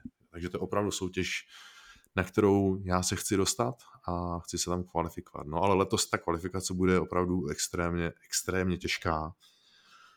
Takže můj jako takový cíl je zvládnout tuhle sezonu tak, abych, abych byl lepší než, než předtím, ale příští rok na té olympii stát rozhodně chci. Tak to ti budeme obrovsky držet palce, aby se to už začalo konečně ubírat nějakým, prostě, no. nějakým dobrým směrem, aby se nám to postupně všechno uvolňovalo, mohli jsme cestovat, mohli jsme normálně fungovat, aby ty soutěže fungovaly takovým způsobem, aby ti to všechno hrálo do karet. A poslední, možná taková filozofická otázka, uh, by mě zajímalo, kdo je vlastně Milan Šádek, když není zrovna kulturista. Já vím, že je to asi taková těžká otázka, protože ta kulturistika je s tebou tak obrovsky spjatá, ale vím, že tě zajímají i auta, rodina a tak dále. Tak kdo si vlastně jako člověk, když se podíváme, co tě baví, co tě naplňuje, kromě, kromě toho, že, že jsi vrcholový kulturista? Ty, to by možná bylo lepší se zeptat někoho jiného, jaký já jsem, protože tak jak se vnímáš takhle, když, když odhlédneš od toho mm, sportu, od toho tréninku, tak uh, já se, člověk já se zase... Do, Já se podívám do zrcadla a řeknu, co vidím. Ježišmarja, fuj, fuj, to ne, to radši ne. Uh, hele, kromě toho, že jsem plešatý, tak, tak uh, si připadám, že jsem pořád ještě jenom kluk, který uh, dělá to, co, co ho baví, co ho naplňuje a, a chce v tom být nejlepší za, a je ochotný pro to udělat téměř, téměř cokoliv. A zároveň, zároveň si dokážu takhle já jsem opravdu urputný, já jsem schopný jako fakt trpět pro to, abych toho dosáhl, ale zároveň jsem si uvědomil tím, jak mám vlastně rodinu, že, že jsou v životě, že život je nádherný, že život je úplně krásná věc a je to boží dár a strašně si užívám a jsem vděčný za to, že já, všichni kolem jsou zdraví, takže se snažím užívat každé, každé vlastně chvilky, co je, každé maličkosti. Eh, já jsem, já jsem hodně spontánní člověk a řekl bych, že jsem hodně upřímný, což mi spoustu lidí potom z mého okolí někdy vyčítá. Tak toho, že jsem spontánní, upřímný, tak, tak jsem samozřejmě fanoušek do aut. Já kdybych nedělal kulturistiku, tak určitě jsem mu tam někde v tady té sféře aut, prodejce aut, testování aut, já nevím, něco, závodění, fakt nevím, ale ale auta mě vždycky fascinovaly, už když jsem byl malý, samozřejmě ty lepší auta mě fascinovaly, takže já když mám To je s tebou taky tak jako úzce zpěto, Milan Šádek, rovná se kulturistika a auta. ano, no, někteří, někteří to samozřejmě berou jako nějakou pozu, že se tím jako machruju a prezentuju a, a tak, ale já opravdu, hele, mě když bylo, já nevím, 11, 12 a měl jsem, měl jsem našetřené peníze, tak jsem si tehdy snad za 700 korun, to bylo tehdy hodně peněz, že před, před těmi 15, 18 rokama, jsem si koupil první knížku a bylo to encyklopedie automobilů. Jo, a měl jsem ji prostě načtenou a když jsme hráli karty, tak jsme hráli takové ty, takové ty karty s těma autama, jo, a kdo má víc koní a co má rychlejší z 0 na 100. Měl jsem hromadu angličáků, takže já jsem automa byl posedlý už jako malý. No a do toho mě bavily tady ty silové věci a, a, a, a ty svaly, takže jsem byl takový prostě, prostě kluk, no. Kluk, co, co chtěl mít svaly a mít, mít pořádnou, pořádné auto. A, a to se podařilo. Hele, ano, a to se podařilo a třeba za to já jsem, já jsem opravdu fakt vděčný, protože a moc, moc si to užívám a nemám teda ani problém jako se tím nějak prezentovat, protože lidi, co mě znají, tak ví, že to ke mně patří, že to je prostě upřímné a že fakt jako já, když jedu do práce, tak já prostě ráno nastartuju to auto a ten ospíválec, jak, jak tam prostě brumlá, tak já se těším, užívám si tu jízdu. Jo, a, a, je to pro mě, a zároveň je to pro mě takové to trochu odreagování od té kulturistiky. Jo, já třeba jsem některé přípravy, když jako mám fakt nějakou krizi a jsem třeba tady v Praze sám a, a nevím, je mi smutno a jsem vyčerpaný a je mi, a říkám si, ty vole, tak ještě ty šest týdnů vydržet, ty vole, a dneska neusnu, protože jsem fakt tak unavený, že neusnu, tak prostě jdu, sednu si do toho auta, nastartuju, hnedka mám ten úsměv a, a jdu se projet. A to mě, to mě fakt naplňuje. Takže já, já mám rád tady tuhle, tohle ježdění a vůbec jako cokoliv kolem těch aut. Úplně nej, nejvíc, co mám, tak, tak je prostě je prostě moje žena a, a můj syn, no. To, to jsou úplně nej, nejvíc nejvíc postavené věci, nebo nejvíc nadřazené věci v mém životě určitě, protože kvůli ním bych byl ochotný jako i skončit se cvičením, ze vším, prodat všechno a udělat pro ně cokoliv, protože, protože je to prostě moje rodina, je to nejvíc a, a není na to, to prostě víc s něma někde být a vidět, jak, jak mají prostě radost z, nevím, byli na dovolené a prostě tam bylo nějaká hromada ryb kolem, tak oni úplně nadšení z toho a člověk to vidí, tak to je úplně jiný level, úplně jiný level štěstí. té radosti a štěstí. Ano, to v tu chvilku jsem šťastný, když vidím, že oni jsou šťastní. To je úplně ten nejvyšší pocit, pocit toho, toho, co mě může uspokojit. Takže, takže určitě, určitě jako ta rodina pro mě hraje úplně tu největší roli a, a těším se na každý víkend, co jsme spolu. Takže je to, je to to, to, je, to je nejvíc, no, to je nejvíc. Ale zároveň nechci se vzdát svého, svého cíle a přesvědčení svojí životní cesty, takže, takže to prostě kombinujem a respektujem jak moji životní cestu a filozofii, tak zároveň ten rodinný život a, a myslím, že se to tak jako vzájemně, vzájemně doplňuje a ve výsledku je to podle mě ta nejlepší kombinace, co může být. Je vidět, že to máš postavené na, na pevných hodnotách, na, na silných základech, bez kterých prostě, když by tam nebyli, tak by to nemohlo jít ruku v ruce a možná by to nefungovalo úplně tak, jak, jak je to schopno fungovat právě takhle v synergii hezky. Můžu říct, že Milan Čárek je šťastný kluk, který který si uvědomuje, jaké má to štěstí. Já se tady usmívám celou dobu eh, takhle za mikrofonem, protože myslím, že jsme to krásně takhle zakončili a já takhle ráda ještě nechávám hostům prostor na konci, pokud by chtěli zdůraznit ještě nějakou myšlenku, předat třeba nějaký, nějaké své poselství, nějakou message posluchačům, lidem, kteří se zajímají o fitness, o zdravý životní styl, o rozvoj, něco takového, co třeba tobě hodně pomohlo v nějakých těžších chvílích nebo ve chvílích, kdy jsi tak nějak potřeboval překonat sám sebe, anebo třeba úplně klidně něco jiného, co tě napadne, co bys tedy tak jako rád zanechal takhle na závěr pro posluchače, aby si to potom přebrali podle sebe a třeba si nad tím i popřemýšleli. Ale já jsem vždycky měl rád takové ty citáty, kdy jako, řekněme ty motivační citáty, kdy to není jenom tak jako vyřčené a jako a nic.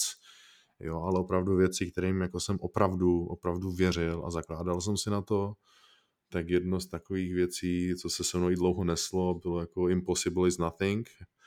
Jo, ono je to samozřejmě anglicky jako gramaticky špatně, ale jde o to, že jako nic není nemožné a to mě třeba v životě strašně dalo. Už když mi třeba teda spochybňovali to, že bych se dostal někam do profi, tak říkám, hele, teď takový Flex Lewis, kluk z Anglie, je to ještě o 10 cm menší než já, tak když on dokázal se dostat do profi a být úspěšný, proč bych to nedokázal já? Jo, oba dva jsme z masa a z kostí a když to byl schopný dokázat on, tak jsem schopný to přece dokázat já. Takže vždycky tady toto pro mě bylo jako, když mi někdo řekl, to prostě je nemožné, no tak hele, nic není nemo, nemožné. Jo, podívejme se třeba na Ilona Maska, jo, ten vysílá satelity do vesmíru, tyba, tak jako, to, to, mi přijde jako, jako skoro nemožné a on to dokázal, jo, to, takže to je, to je úplně jako taková věc, která podle mě je hrozně důležitá si jako uvědomit, ale zatím samozřejmě nestojí jenom to, to jako říct, tam myslet si to, ale udělat pro to všechno a když to nejde, no tak najít způsob, jak to udělat. Jo, protože něco, co nejde, prostě to, to není, všechno jde. Já věřím, Souhlasím. že kdybychom chtěli cestovat v čase, tak přijdeme na to, jak to udělat. Jo, je to jenom o tom, jako jak. Takže a, chtít to je... a vzít ten život aktivně do svých rukou a začít s tím něco dělat a ne nezůstávat pořád jenom u těch snů, ale trošku podniknout ty kroky přesně. a prostě začít, protože nikdy není ten správný čas začít prostě dělat, co člověk cítí, co, co tak nějak vnitřně ví, že je to jeho a myslím si, že, mm, že potom si to vždycky najde tu svoji cestu, když člověk je o tom vnitřně přesvědčený a prostě dává tomu maximum. Přesně tak, já si myslím, že jako lidský potenciál je, je vlastně neomezený a když s ním člověk umí jako pracovat i sám ze sebou, tak potom jako ten limit jako neexistuje. Ale, ale prostě je opravdu těžké to takhle udělat a, a podstoupit to samozřejmě i těch jako překážek, co člověk zažije, nebo těch proher, těch neúspěchů je hrozně moc a je těžké jako pokračovat v tom jako dál. Takže ono se to jako na jednu stranu jeví jako hrozně motivační, to, co říkáme, ale v reálu je to strašně, strašně těžké dokončit a možná proto těch extra úspěšných lidí je prostě pár. Ale nikdo neříká, že to nemůžete být zrovna vy, kdokoliv z vás.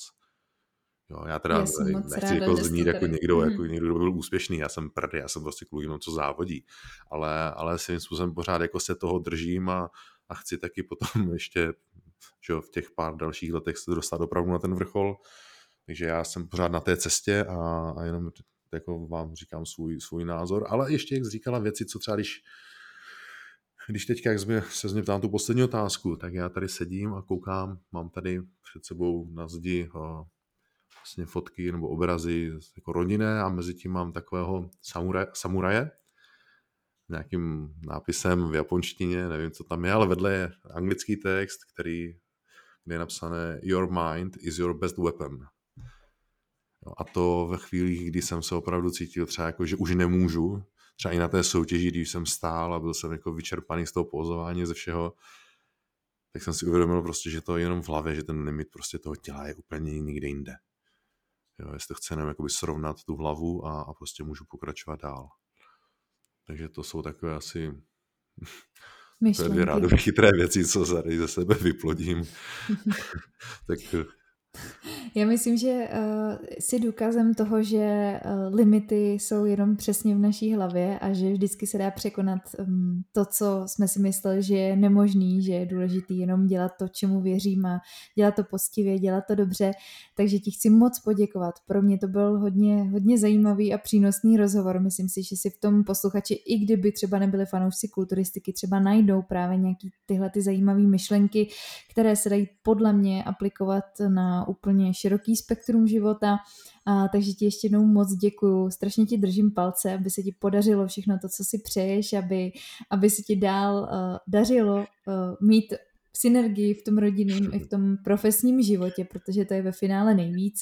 A je vidět, že to máš postavený na těch pevných hodnotách, takže teď už jenom, aby ty okolnosti tak nějak šly naproti. Já doufám, že půjdou letos a doufám, že mm, posluchači si z tohohle něco odnesou a pak, když by se vám tahle epizoda líbila, tak samozřejmě budeme oba s Milanem rádi za nějaký váš feedback, co, co, co to ve vás zanechalo, jestli jste tam přišli si na něco zajímavého, protože ta zpětná vazba asi se mnou bude souhlasit, že, že je nejvíc a že to, co my pak dostáváme hmm. od těch lidí, je pro nás zase ten pohon pokračovat dál, protože i to je to, co nám dodává tu energii dělat to, to co nás baví. Určitě přesně to řekla takhle, protože ono se to nezdá, ale udělat ten podcast, jenom ten, ten tvůj, jako zjistit si o mě věci nebo o komkoliv jiném, zabere spoustu, spoustu práce a času. A to, nejme, to nejmenší, co vy můžete udělat, je prostě napsat, že se vám to líbilo, nebo co se vám nelíbilo. Jo. I ta kritika není vůbec jako zlá, ať už, ať už eh, ať už Konstruktivní tady kritika se, se cení. Přesně. Určitě vždycky vítáme jakýkoliv podněty na, na cokoliv a mm, jako, pokud je to přesně kritika, která je za, založená na nějakým konstruktivním názoru, není to třeba s nadávkama, je to, jsou to nějaký podněty uh, k tomu, co třeba zlepšit, tak se to rozhodně vítá, takže, takže s tím souhlasím a, a děkuji, že si to tady ještě vyzdvihnul. Ano, takže, takže to jsem jenom chtěl dodat, takže budeme rádi určitě za jakoukoliv reakci, vždycky u každé, u každé věci, co, kterým jste věnovali nějaký čas a já ti, já ti moc děkuji za pozvání do tvého podcastu. Moc si toho vážím a děkuji za tuhle příležitost. Bylo to zajímavé a bylo to příjemné. Já moc děkuji i všem posluchačům za to, že jste, za to, že jste doposlouchali. Samozřejmě podcast můžete podpořit sdílením, můžete označit mě i Milana na Insta Stories nebo jakkoliv byste chtěli rozposlat svým kamarádům. No a budu se na vás těšit u další epizody a tobě Milane přeju krásný zbytek večera a budu se těšit třeba někdy příště. Díky, že jsi byl mým hostem. Taky děkuji. Ahoj.